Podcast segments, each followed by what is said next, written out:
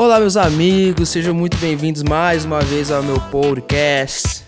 Ah, ontem a gente teve um convidado muito especial, o Juninho. Juninho é baixista, ele toca com o Isaías Saad, ele trabalha no estúdio do Ouve Comigo. A gente já teve junto em vários dias de gravação, já fez muita coisa junto e mais uma vez ele tá aqui com a gente. Juninho! Ei, por falta de opção eu voltei, hein? Aí, cadê as palmas, editor? Põe as palmas. O editor sou eu mesmo e não tem palmas. Segue a vida.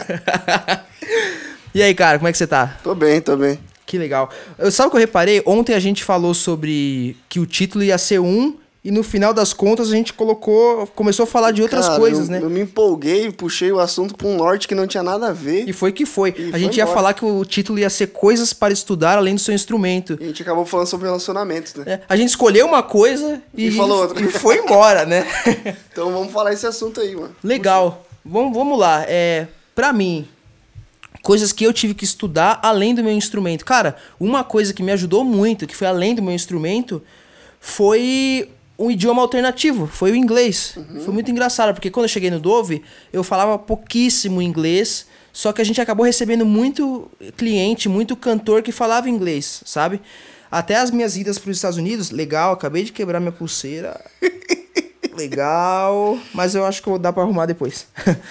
Enfim, na minha última ida para os Estados Unidos, eu conheci muita gente, eu fiz muito contato com, e conheci vários amigos, e isso só foi possível porque eu, eu consegui dialogar com os caras, né? Eu acho que não só na música, pra vida, assim, às vezes o inglês vai te ajudar. Assim, você não precisa ter o inglês sem sotaque, assim, você não vai entrar pro FBI, pro FBI né? Você não vai Uhum. ser um agente, não tem problema, né? Mas eu acho que o inglês foi uma coisa que me ajudou muito, assim. É, ajuda muito, mano. É, eu já tive vários momentos, experiências assim, por exemplo, na galera do Dunamis, que às vezes eu toco lá. Mano, lá tem muito gringo, muito gringo. Eu já toquei com alguns gringos também.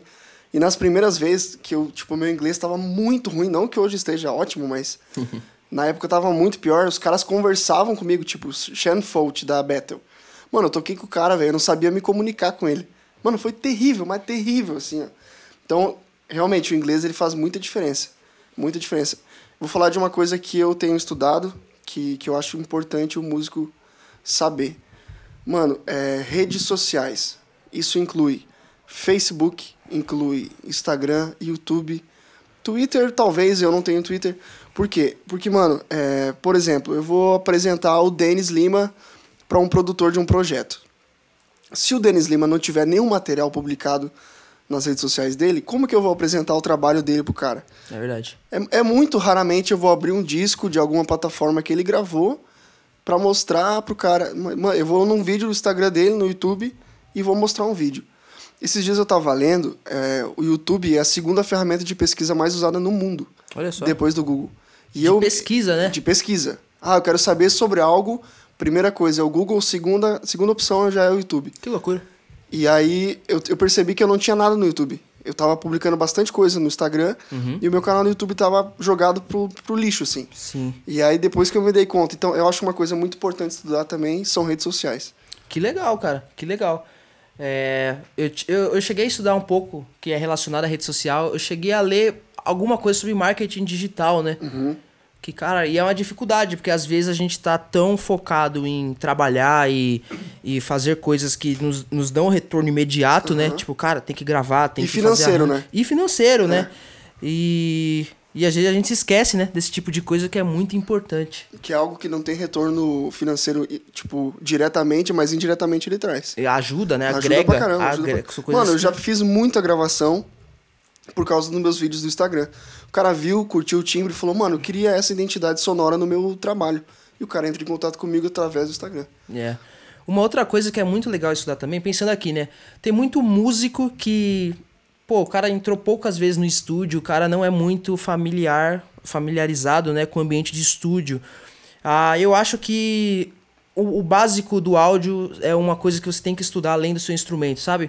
Por causa do até o diálogo e vivência de estúdio, né? Às vezes a, a- o seu fone não tá bom E ah, isso até no palco, né? É, às vezes cara, o cantor. esse assunto é muito legal. É, muito, legal, que às vezes o cantor, tipo, tá com fone ruim e aí ele fala pro técnico: Cara, meu fone tá estranho. Aí o É. técnico fala: Como é que tá seu fone? Se o cara tem um conhecimento de áudio, ele vai falar: Cara, tem um médio agudo que tá me incomodando, tem um médio grave. Isso facilita. Ou então, Uhum. Sim, é cara. muito comum isso, É, muito a comum. compressão tá muito forte. Será que dá pra você melhorar um pouquinho no meu fone? Eu tô sentindo. Aí então o cara, se o cara não sabe nada, o cara fala: Ah, eu tô parecendo que tô no banheiro. Ou É. então eu tô parecendo que tô numa caixa. Exatamente sabe? Você saber como se comunicar com, com frases do áudio, né? Com elementos do áudio, assim, é, é muito legal. Saber a agrega. linguagem do áudio é muito importante. A linguagem do áudio, né? É, é muito importante isso. É verdade, é verdade e uma mesmo. coisa que eu, que eu noto, e é uma coisa que eu e você a gente faz diferente. Hum.